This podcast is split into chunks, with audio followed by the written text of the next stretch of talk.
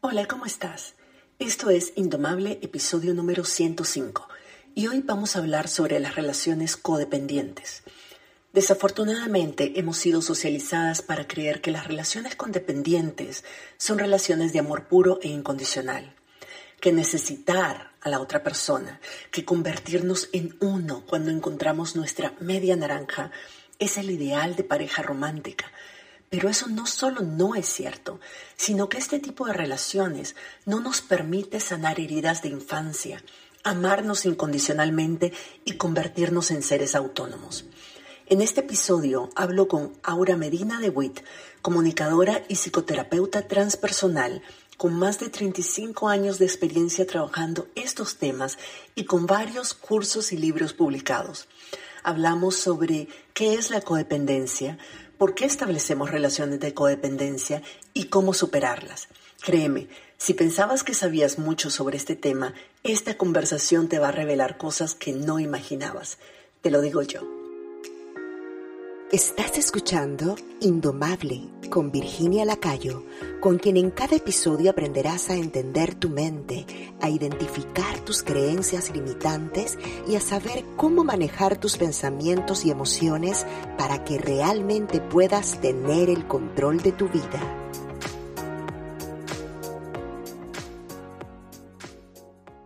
Bueno, ahora, mil, mil, mil gracias en primer lugar por estar aquí con nosotras. Los temas que vos manejas el tema de la codependencia es uno de varios que son absolutamente esenciales, que necesitamos revisar, necesitamos trabajar. Así que desde ya te aviso que te voy a invitar de nuevo, porque yo sé que este espacio se nos va a quedar muy cortito. Pero quería comenzar con el tema de la codependencia y las relaciones de codependencia, porque hay muchos mitos, hay mucha confusión, hay mucha desinformación sobre lo que realmente es la codependencia.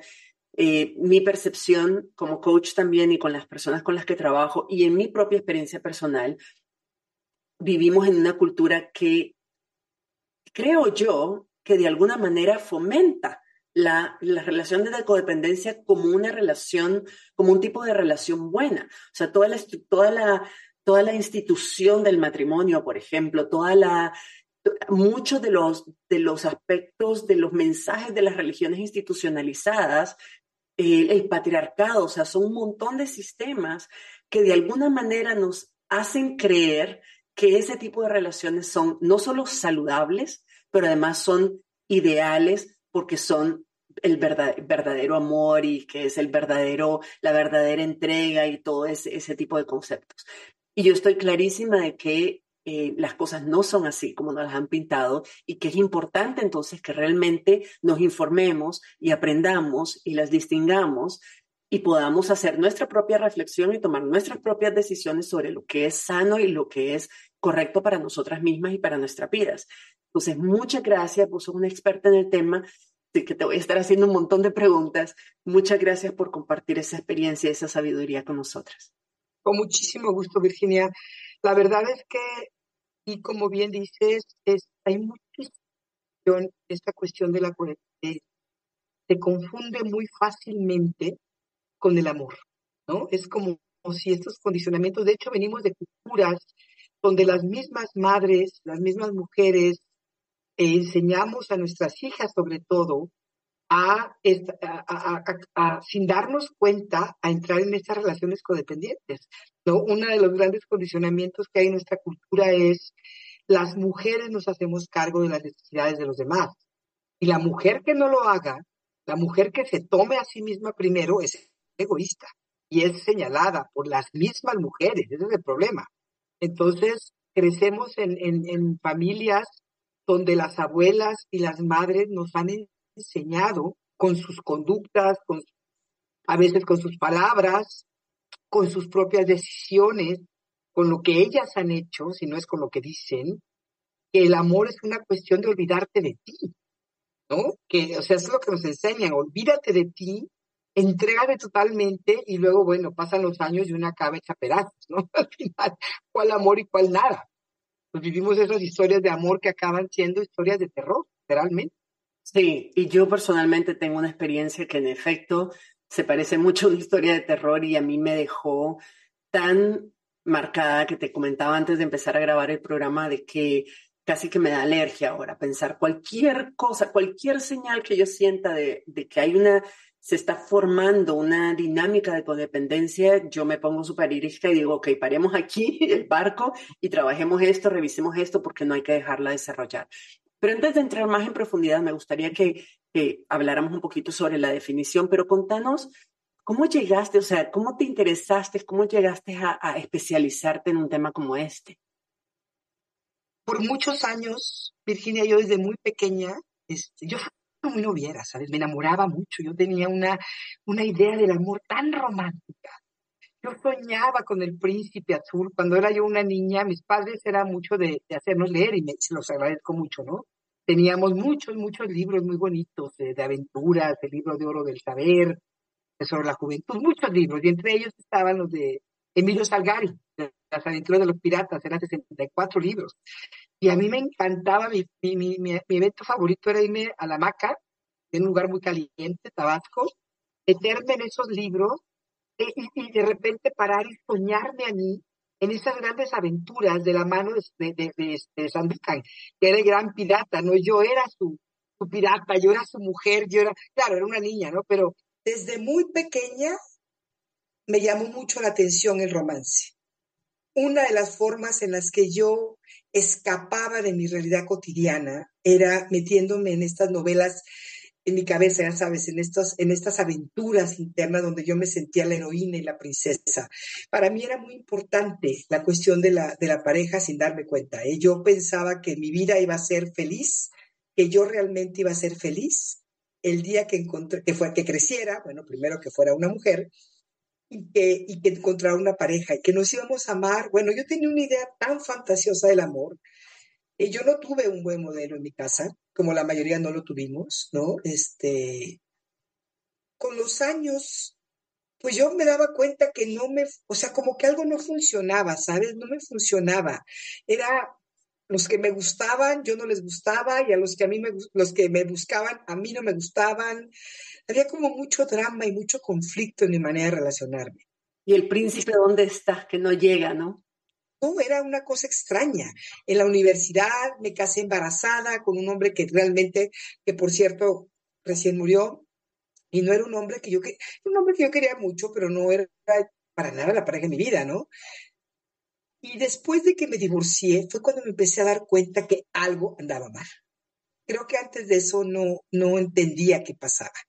Empecé a tomar terapia de regreso a México porque cuando él vivía en Arizona. Empecé como a querer entender. Acabé divorciándome de él, me metí en otra relación y ahí fue lo fuerte, porque era un hombre muy macho, muy tipo típico mexicano, hijo de madre, de una madre muy, muy dominante, muy celosa de su hijo, ¿no? y viví cosas que nunca me imaginé vivir. Y me acuerdo una vez en un viaje, te digo, yo, yo recuerdo que él, que yo decía, si él hace tal cosa, creo que esta vez sí me voy. Hizo todo aquello que yo decía que no iba a aguantar y toleré todo. No podía irme, Virginia. Estaba yo totalmente atrapada en esa relación. No podía dejarlo. Era ni contigo ni sin ti, así, tal, ni contigo ni sin ti, totalmente. Era, era muy doloroso o pues sea, me engañó, fue infiel, fue abusivo, fue agresivo, fue violento y yo seguí ahí. Y cuando dices que no podías dejarlo, es, era porque, o sea, no era que literalmente, físicamente no podías irte, era que había, lo justificabas, te negabas, te engañabas. Primero me gustaba muchísimo, es, este, no quería yo dejarlo porque era como una competencia con las mujeres, ¿sabes? Yo tenía que ser la que me quedara con él, como si fuera el premio gordo.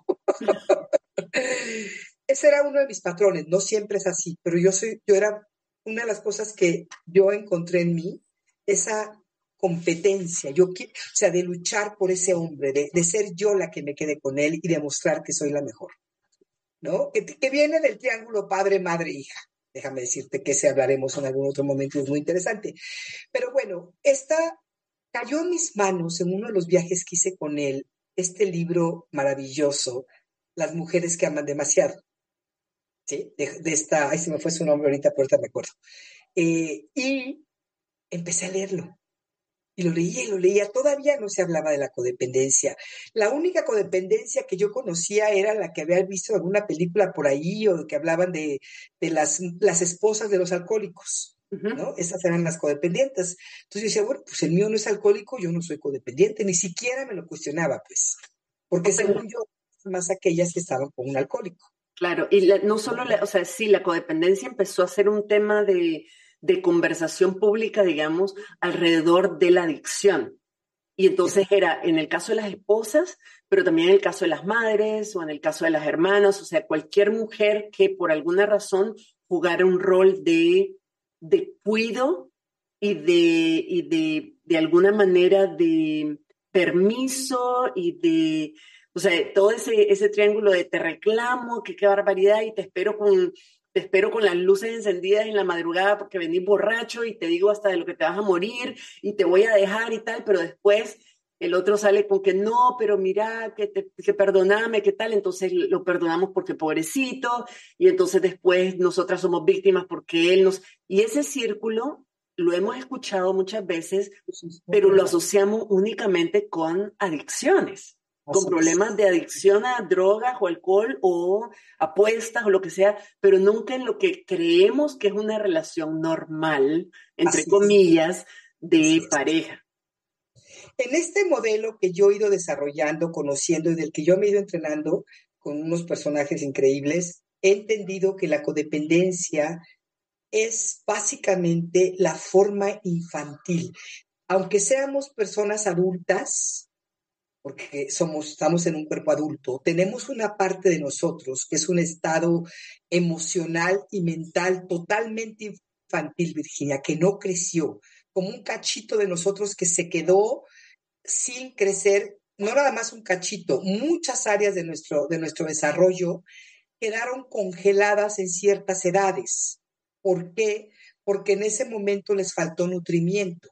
Las necesidades propias de cada etapa del desarrollo requieren cierto tipo de atenciones y cuidados de parte de papá y de mamá. Cuando esto no se recibe, es el nutriente que no llega. Y es como la plantita que no crece en su potencial porque le faltó sol, le faltó agua, le faltó tierra. Creció, sobrevivió, no se ha muerto, pero nunca va a crecer. O sea, algo, van a haber partes que se van a quedar como desnutridas, así estamos nosotros. Desde esa parte, ese aspecto infantil, estamos buscando afuera como lo hace un niño o una niña, porque a esa edad tú no puedes tener las, no tienes aún las herramientas ni los recursos para poder llenarte a ti misma, autocontenerte, resolverte, este, no, tranquilizarte. Necesitas a alguien de afuera, papá o mamá. Entonces, buscas afuera. Como bebé, como niñita, como niñito, buscas afuera. Eso es lo mismo que estamos haciendo. Estamos relacionándonos y buscando desde esa parte que no creció, desde esa parte inmadura, infantil, que ha creado todo un set, todo un conjunto de creencias, de pensamientos, de sentimientos y de, y de conductas que tienen que ver con esas necesidades no resueltas. ¿Sí? O sea, que de alguna manera de alguna manera, si te estoy entendiendo bien, es como que estamos proyectando, idealizando a esa persona como la persona que nos va a dar lo que nosotras no nos podemos dar y no recibimos de pequeñas. Estamos buscando, claro. Y entonces no importa lo que esa persona haga, aunque sepamos que es incorrecto, aunque sepamos que es dañino, aunque sepamos que es, que es terrible, seguimos esperando que de alguna manera ocurra el milagrito y entonces cambien de lo que queremos. Si te pones a pensar, un niño o una niña, o sea, está con sus padres, hagan lo que hagan. El amor incondicional no es tanto de la madre, es más de los niños, de los hijos, porque necesitan a su madre y a su padre para sobrevivir. ¿Sí? Porque para ellos y ellas esto es, una, es un asunto de, de, sobrevivencia. Entonces, no importa lo que hagan los padres y las madres, los hijos siempre están ahí y lo siguen y siguen esperando y confiando y, es, y con esta fantasía de que algún día mamá o papá van a dejar de golpearme, de regañarme de, y me van a querer. Sí, esa, esa es la tristeza, esa es nuestra niña interior que sigue buscando, Virginia, no ha dejado de buscar porque no ha encontrado lo que necesita, porque ese hueco ahí sigue dentro de nosotros. Y si no nos damos cuenta de ello, si no desarrollamos la empatía hacia esa parte de nosotros que vivió lo que vivió cuando era una niña, un niño, si creemos que esto ya es un asunto del pasado y que ya pasó y que no pasó nada, seguimos atoradas igual que siempre y seguimos buscando afuera de nosotros. Una pregunta entonces en este momento. ¿Cómo diferenciamos, cómo, cuál es la diferencia entonces entre la dependencia emocional y la codependencia? No, la dependencia emocional es parte de la codependencia. O sea, en la codependencia, que son dos personas siempre, trabajan dos patrones muy claros, el dependiente emocional y el antidependiente, Virginia. Siempre son estos roles, se juegan estos dos roles, ¿sí? El dependiente emocional, o sea, no está mal ser dependientes, todos somos interdependientes, pero el dependiente emocional es un extremo, es una dependencia infantil, no es una dependencia sana de un adulto. Yo puedo depender, tengo una pareja y obviamente me gusta estar con él y tenemos muchos asuntos en los que somos interdependientes. Y si él se muere mañana, pues me va a doler y voy a tener que resolver mi vida. Pero si yo soy una adulta, pues lo voy a salir adelante. Si lo estoy haciendo desde mi parte infantil, y, yo, y yo creo una relación tan dependiente de esa persona, el día que se vaya me, me hundo. No voy a saber qué hacer, me va a costar mucho trabajo. Esa es la diferencia. Porque estás asociando esa relación con una necesidad de, de sobrevivencia, o sea, vinculada. Porque estás, porque estás, relacionándote de la parte, desde la parte de está identificada con la niña interior. Nos identificamos, entonces nos volvemos dependientes, pero es una dependencia muy infantil, de la forma que una niña o un niño lo haría, donde si tú te vas yo me muero. Y lloro y me muero y me angustio y no puedo vivir con eso. Eso es lo terrible, porque yo ya no soy esa niña. Entonces, ese es un aspecto, una, digamos, un lado de la codependencia. El otro aspecto de la codependencia es aquel o aquella que no se relacionan, que no aceptan una cercanía porque tienen terror de que los controlen son aquellos que hablamos de que si tienen miedo al compromiso, de que si no pueden estar, ¿no? Eh, son aspectos de, la, los, los dos son aspectos de la codependencia. Son dos roles que se toman y son estos juegos que hacemos de poder en las relaciones. Y que puede ser con la pareja, con los hijos, con las amistades, con quien sea. Es más fuerte en la pareja, obviamente. Ahora, ¿qué, cómo, ¿cómo describirías estas relaciones que yo he visto, donde aparentemente es una relación bellísima, maravillosa, que se no hay conflicto aparente, porque la codependencia es, por ejemplo, la niña que, o sea, hay, hay una persona, por ejemplo, el hombre que tiene complejo de salvador, ¿verdad? O sea, de que necesita sentirse necesitado y salvar, y luego está la, la compañera, la esposa, la, la pareja, que necesita ser salvada. Y hay una simbiosis no saludable, pero aparentemente muy armónica, donde, por lo menos así es donde yo veía también un tipo de codependencia, donde dependen mutuamente de que cada uno juegue el rol que no jugó el papá o la mamá. Mientras, sí, eso, eso sucede. O sea, todos tomamos roles dentro de estas relaciones disfuncionales, infantiles. Yo me creo que soy la niña que no puedo conmigo y el otro se cree que él es el que, el que está destinado a salvarme, ¿no? Los famosos rescatadores o rescatadoras que vienen de unas ciertas circunstancias y que siempre se encuentran a esa otra persona, necesitan a esa otra persona, pero casi siempre pareciera que ellos son los fuertes y no es cierto. Ellos necesitan ser necesitados, que es parte del antidependiente. Yo no necesito a nadie, yo estoy contigo porque tú me necesitas a mí, así, pero si yo no te necesitara, tú sentirías que tú no tienes razón de vivir, ¿sí? Ahí está el asunto, ahí está el gancho.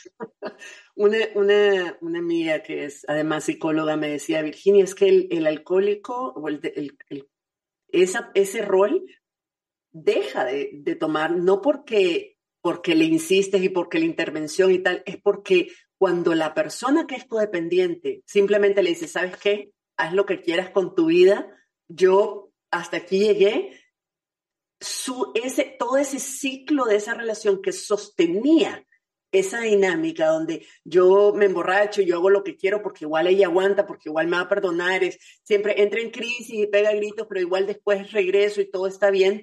Cuando eso se rompe, ya no hayan que hacer consigo mismo. Que es el antidependiente que decías, que cuando la otra persona deja de depender, esa persona se da cuenta de que dependía de, del esposo mucho más. Es una cuestión, sí. Solo son las o sea, ¿cómo decirte? Son todas estas necesidades no resueltas que venimos a querer que la otra persona nos, nos, nos resuelva. ¿sí? Y que eso ya no va a ser posible, pero bueno. Entonces tomo roles y hay el rol del rescatador, hay el rol del, del, que no le importa nada, el que aparentemente está, no necesita a nadie, de la fuerza. Hay muchos roles que, que tomamos, ¿no? Y que no las creemos. Y entramos a las relaciones, la mayoría de las personas, con, desde esa parte infantil. No todas las historias de codependencia son tan extremas ni tan drásticas, pero yo te podría asegurar, Virginia, que todos estamos en relaciones codependientes, porque la mayoría no nos damos cuenta de las carencias que traemos, de los, de los traumas que andamos cargando y pensamos que ya somos unos adultos, unas adultas hechas y empoderadas, y en realidad no es cierto. Estamos compensando, no resolviendo, compensando. Hoy es súper importante porque es una reflexión importante porque nos pone a todas las que te estamos escuchando a, a de, de, pronto detenernos y decir en qué, en qué medida hay algo que yo no estoy resolviendo y que estoy proyectando, estoy buscando fuera de mí, en la otra persona. Y eso me hace, de alguna manera, si lo estoy recibiendo, de alguna manera, o si creo que lo puedo recibir, me hace dependiente emocionalmente. ¿Y cuál es, por, y si, y si no se siente doloroso, porque a lo mejor no tenemos conciencia y, y nuestra pareja no anda con otras personas o no, es, o no tiene ningún, o sea, vicios o no nos maltrata, entonces, si no lo vemos así como, digamos, como una amenaza inminente, una violencia, un daño inminente, ¿por qué de todas maneras es importante que revisemos si hay una relación de codependencia, si estamos en una relación de codependencia o no. ¿Por qué no es? estás pagando un precio. Siempre estamos pagando un precio y tenemos que considerar el precio que pagamos por querer seguir quedándonos como niñas o niños pequeños. ¿Sí? El problema de esto es que nos quedamos atoradas y deja, o sea, podría parecer que nuestra relación es maravillosa porque me cuidan, porque me quieren, y a lo mejor sí, el hombre está ahí toda mi vida, o al revés, la mujer, y pareciera que somos muy felices. Pero en el fondo, en el fondo estamos dejando de, de desarrollarnos, de crecer y eso no está bien. Nuestro niño, nuestra niña interior puede creer que eso es la felicidad, pero nuestro ser esencial no puede vivir sin su dignidad. Nuestro trabajo como seres humanos es crecer, es manifestarnos, es pararnos en nuestros pies. Entonces, cuando entramos en una relación codependiente aparentemente muy bonita, porque todo se me da y porque lo tengo todo, y si hay muchísimas así, lo que no estamos reconociendo, no estamos, no estamos haciéndonos conscientes del gran precio que estamos pagando por querer quedarnos así chiquitas o chiquitos, por no querer decir, a ver, ¿qué estoy haciendo? confrontarnos, estoy desconectada de mí misma, estoy en negación de muchas cosas y quiero seguir siendo la niña chiquita o el niño chiquito. Y luego, pero tarde o temprano, la vida nos pone en una situación donde no nos permite seguir así. Ya sea porque nuestros hijos crecen y nos voltean a ver y dicen, bueno, ¿y tú qué estás haciendo? Y te empiezan a echar en cara a tus hijas de que nunca creciste, de que siempre fuiste una madre, una persona narcisista, una persona niña, qué sé yo. ¿no? Tarde o temprano la vida nos pone en una situación, Virginia, donde tenemos que crecer. Y es también parte, en parte es cultural, porque escuchamos tanto este, esta idea del amor romántico como mi media naranja, la, mi otra mitad, mi mejor mitad, que asume que nosotras nunca vamos a ser completas y que necesitamos a otra persona para completarnos. Nadie nos dice que el amor son una naranja y un limón, una naranja y un mango, que se juntan como frutas completamente autónomas, completas y maravillosas en sus propias cualidades y que se juntan para compartir un proyecto en conjunto. No, tiene que ser la otra mitad, la que complementa. Claro. Una, una de las cosas que, que, creo que es importante entender en, este proceso es que somos, tenemos un pay de necesidades. Somos seres con muchas necesidades reales, básicas. Necesidades esenciales como son las del juego, como son las de, la salud física, como son las de emocionales, necesidades emocionales, necesidades de, que estén, que estén como cubiertas nuestras necesidades de, de, de desarrollo humano, de desarrollo espiritual. Entonces, si hay una necesidad de una trascendencia, Virginia, no es una cuestión nada más inventada por alguien para, para lo que sea. Hay una necesidad real en todos los seres de trascender, de crecer. Y cuando no lo logramos, hay una parte que se queda adentro como muy atorada, ¿sí? Muy atorada. Entonces, eso no, nos, nos queda con un vacío que no entendemos. ¿Cuánta gente se quedó siempre así? ¿Y cómo podemos identificar? O sea, incluso si estamos en una relación que creemos que es bonita, ¿cómo podemos identificar si la relación en la que estamos tiene características codependientes o, o de alguna manera está siendo, estamos siendo codependientes? Ok, hay formas muy claras y es verme desde dónde me estoy relacionando cuando yo me relacionando, relaciono desde la parte infantil, la parte codependiente, voy a crear expectativas no realistas, como muy infantiles, de la otra persona, de la relación. ¿sí? Cuando estoy relacionándome desde una parte más sana, más, más real, entonces estoy, o más adulta, estoy viendo a la otra persona, no estoy viendo a quien pueda llenar mis necesidades. Eh, por ejemplo, si yo creo que tengo que pedir casi permiso para tomar mi lugar en el mundo, estoy en una relación codependiente. Una persona adulta toma su lugar, sin ofender, sin lastimar, pero toma su lugar. La falta de límites son relaciones codependientes. Si te da miedo poner límites, si te da miedo establecer hasta aquí llego yo, o sea, como entender bien claro hasta dónde llegas tú y empieza la otra persona. ¿Sí? que no te fundas, eso de que tú y yo somos uno solo, no, señor. Yo soy yo y tú eres tú. ¿sí? Y, que quede muy claro. Porque esa romance, te digo, esa, esa noción romántica, fantasiosa de que tú y yo somos uno mismo, es una absoluta codependencia. Si tú escuchas casi todas las canciones románticas, de lo que están hablando es de pura codependencia. Yo cuando me di cuenta dejé de disfrutar el, de veras, cantantes que me encantaban, dije, ay, en la torre, esto es pura codependencia, qué terrible. ¿Cuáles podrían ser algunas de esas expectativas no realistas? Que la otra persona te quite el sufrimiento, te quite la soledad, te quite tus miedos, que venga y te rescate, que resuelva tu vida, que te mantenga. Digo, es realista en que puede ser que sí, que sí pase, pero son muy, pero no es realista porque nunca vas a poder, o sea, al final nadie puede rescatarte. Aunque la otra persona intente rescatarte, jamás va a poder hacerlo. La única persona que puede rescatarte eres tú misma. Entonces, hay muchas expectativas de nuestro niño interior, de nuestra niña interior, que es como busco a mi papá y a mi mamá, quiero que me ames incondicionalmente, aunque yo haga todo tipo de berrinches. Quiero que te quedes conmigo siempre, quiero que no voltees a ver a nadie más, quiero que me hagas feliz, quiero que me des mucho, quiero que esto, quiero que el otro. Esa es la forma de pensamiento de una niña, de un niño. Y cuando estamos esperando eso de las otras personas, sea pareja, sea hijo, sea quien sea, estamos atrapados, atrapadas en nuestras fantasías infantiles. Y viene una gran decepción seguramente, porque nadie está aquí para llenar tus expectativas. Nadie. Y eso incluye esa lista, eh, toda la lista que hacemos de la pareja perfecta. Tiene que ser romántico, tiene que comunicar y tiene que hacer esto y me tiene que traer flores y tiene que, o sea, y, además eh, se ofrece voluntariamente a todos los que hacen de la casa y es perfecto. Mira, sí hay que tener claro que hay valores que no son negociables. Eso sí. Yo me acuerdo que una maestra de, una de las fundadoras, de, la fundadora de la Gestanta aquí en México, que es una Miriam Muñoz, una mujer maravillosa, súper sabia, en una fiesta nos dijo, a ver, niñas, agarren un papelito, porque todas quejándose de hace muchos años, de las parejas, de la falta de esto, de la falta del otro, que si no hizo, que si me dijo, que si. Dijo, agarren un papelito y pónganle tres columnas. En la columna de la izquierda, pongan muy claro aquellos valores que no son negociables en su relación. Sí, clarísimo. No le pongas 20. Si no es guapo, no lo quiero. Si no me paga todo, no lo quiero. A ver, esas son jaladas. Sean claras en sus valores.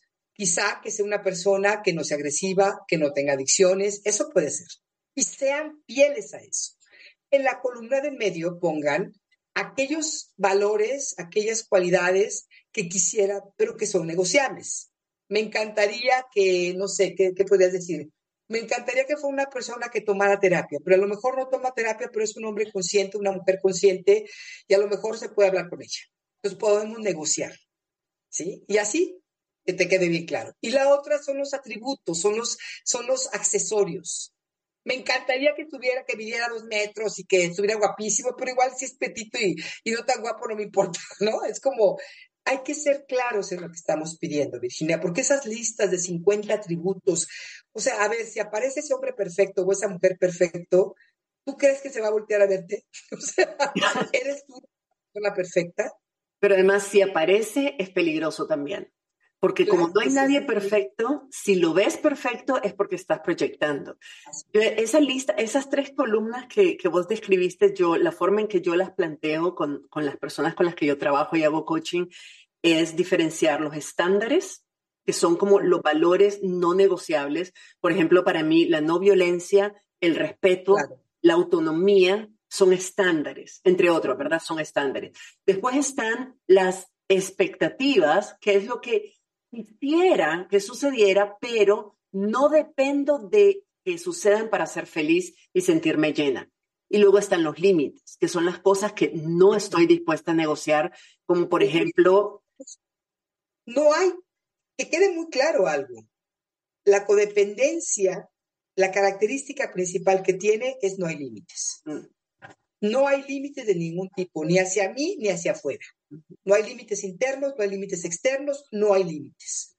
Y cuando eso sucede, ¿cómo puedo saber quién soy? Me siento perdida, dependo totalmente de que la otra persona me vea, de que me diga por dónde. ¿Me baño o no me baño hoy? ¿Cómo pastel de chocolate? O sea, a esos grados, ¿me entiendes? Somos como niños pequeños. Y eso es terrible en la relación, porque llega un punto que la otra persona se puede cansar. Sí, sí, he estado ahí y es verdad. en efecto cansa y en efecto desgasta, o sea, te, te drena, te jala. O sea, si no quieres estar en una relación así porque no sos una persona codependiente, estar con una persona que sí es codependiente y que está esperando que vos llenes sus necesidades infantiles, como vos decís, decir, no, yo quiero tener una pareja, no una hija o un hijo. O sea, tengo los míos. Porque el codependiente no dice lo que necesita.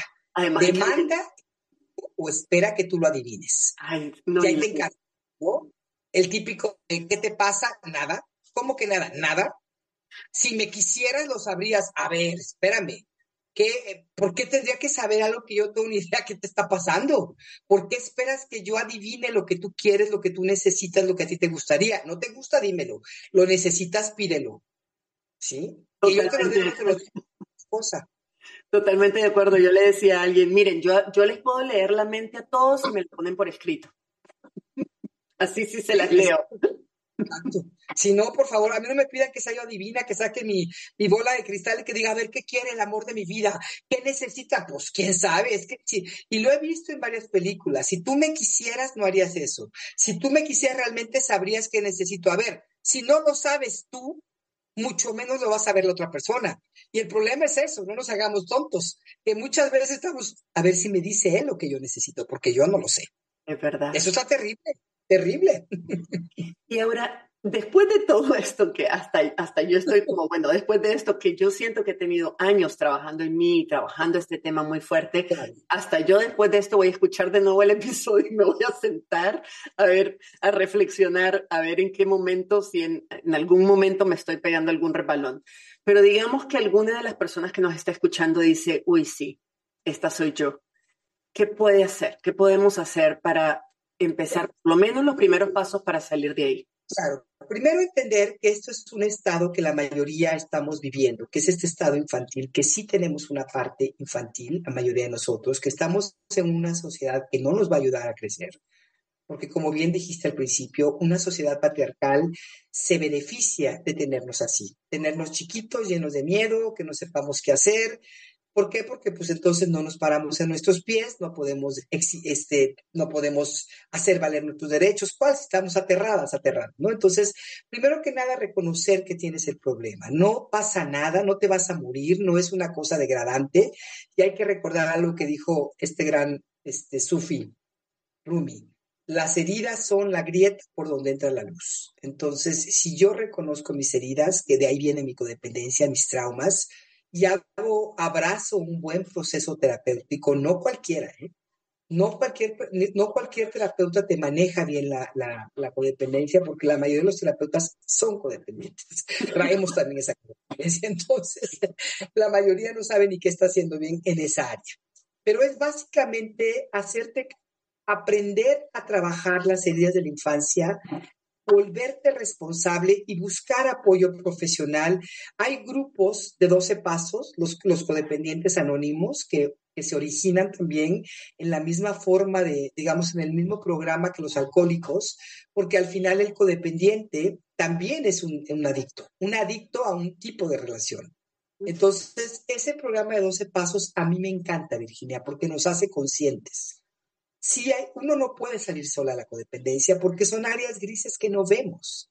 Entonces, básicamente, hazte responsable, busca ayuda profesional, eh, busca, busca grupos de apoyo y comprométete, comprométete a trabajar en esas carencias. No todas las relaciones codependientes son terribles y puedes transformar algunas hay relaciones que vale la pena transformar, nada más, porque en sí no es la relación la que está mal, es yo la que me estoy relacionando desde un lugar equivocado.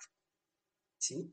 Wow, ahora esto, este podcast, este episodio es su peso en oro, que la cantidad de cosas que yo creo que lo vamos a tener que escuchar más de una vez. Hay que hacer más porque de veras hay miles de cosas más en la codependencia. Bueno, ya estás comprometida, querida, pero entonces, mientras tanto, ¿dónde te pueden buscar? ¿Cómo pueden buscar más información? ¿Cómo pueden trabajar con vos? De hecho, yo tengo varios talleres, ya ves que tengo varios libros. Uno de ellos es El de Amor a Codependencia, que fue el primer libro, que está muy sencillo, pero muy fácil de leer. A mí me encantó por sus historias. Yo misma la leo muchas veces, me lo recuerdo. Y este, tengo varios libros que pueden, el de Crea el espacio para el amor también es hermosísimo, el de Sanando la herida materna, que ya hablaremos de eso también más adelante. Tengo muchos talleres en línea, estoy por empezar uno la próxima semana, este, y pueden checarlo en auramedina.com. Ahí pueden revisar cuáles son estos talleres en línea que estoy ofreciendo cuáles ya están grabados, cuáles van a ser más presenciales. Y con mucho gusto, lo que yo pueda hacer, estoy más que feliz de poder, de poder apoyar. Maravilloso. Yo voy a dejar tu link, el link a tu página de todas maneras en las notas del episodio para que no tengan que tomar notas, sino que se van directamente a las notas y de ahí directo a tu página y ahí está. En efecto, pueden bajar, pueden comprar los cursos, pueden bajar los, los libros, pueden encontrar más información sobre todo esto y contactarte. Síganme en YouTube constantemente estoy subiendo ahí pláticas, conferencias y muchos temas de la codependencia, mucho, mucho tema de la codependencia. Fantástico. Muchísimas gracias, Abrader. Realmente esto fue un lujo tenerte. Gracias. Un gran, un gran placer, Virginia. Gracias a ti. Un abrazote y espero vernos pronto. Si te gustó este podcast, es buen karma compartirlo con otras personas. Y si quieres aprender a tener relaciones más saludables, basadas en el respeto, admiración y autonomía mutua, Regístrate en mi lista de correos visitando virginialacayo.substack.com. El link está en todas mis redes sociales y en las notas de este episodio. Y recibí reflexiones, herramientas y ejercicios y además puedes escuchar este podcast directamente desde tu correo electrónico. Te espero por allá y nos escuchamos en la próxima. Si te gustó este episodio, puedes registrarte en el programa Indomable, la comunidad de desarrollo personal donde Virginia Lacayo te acompañará y te brindará herramientas que te ayudarán a transformar tu vida. Visita la página virginialacayo.com y regístrate para recibir contenido exclusivo.